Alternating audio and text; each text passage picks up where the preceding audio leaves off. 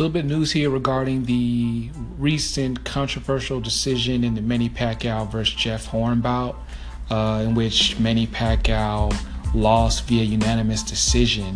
Uh, now, keep in mind uh, that was a bunch of bullshit. I mean, Manny Pacquiao won that fight, but you know, boxing's boxing. Um, so, uh, Manny Pacquiao's people, including the um, the the Philippines, the country, uh, asked the World Boxing Organization for independent review uh, to try to overturn the decision. So on Monday, uh, the World Boxing Organization uh, released a statement saying that the decision still stands. Uh, the independent review board, which consisted of five judges from different countries, watched the bout without any sound and uh, Three of the judges awarded the fight to Horn, one scored a draw, and one judge awarded the fight to Manny Pacquiao. So the, the L still stands for Manny Pacquiao, unfortunately.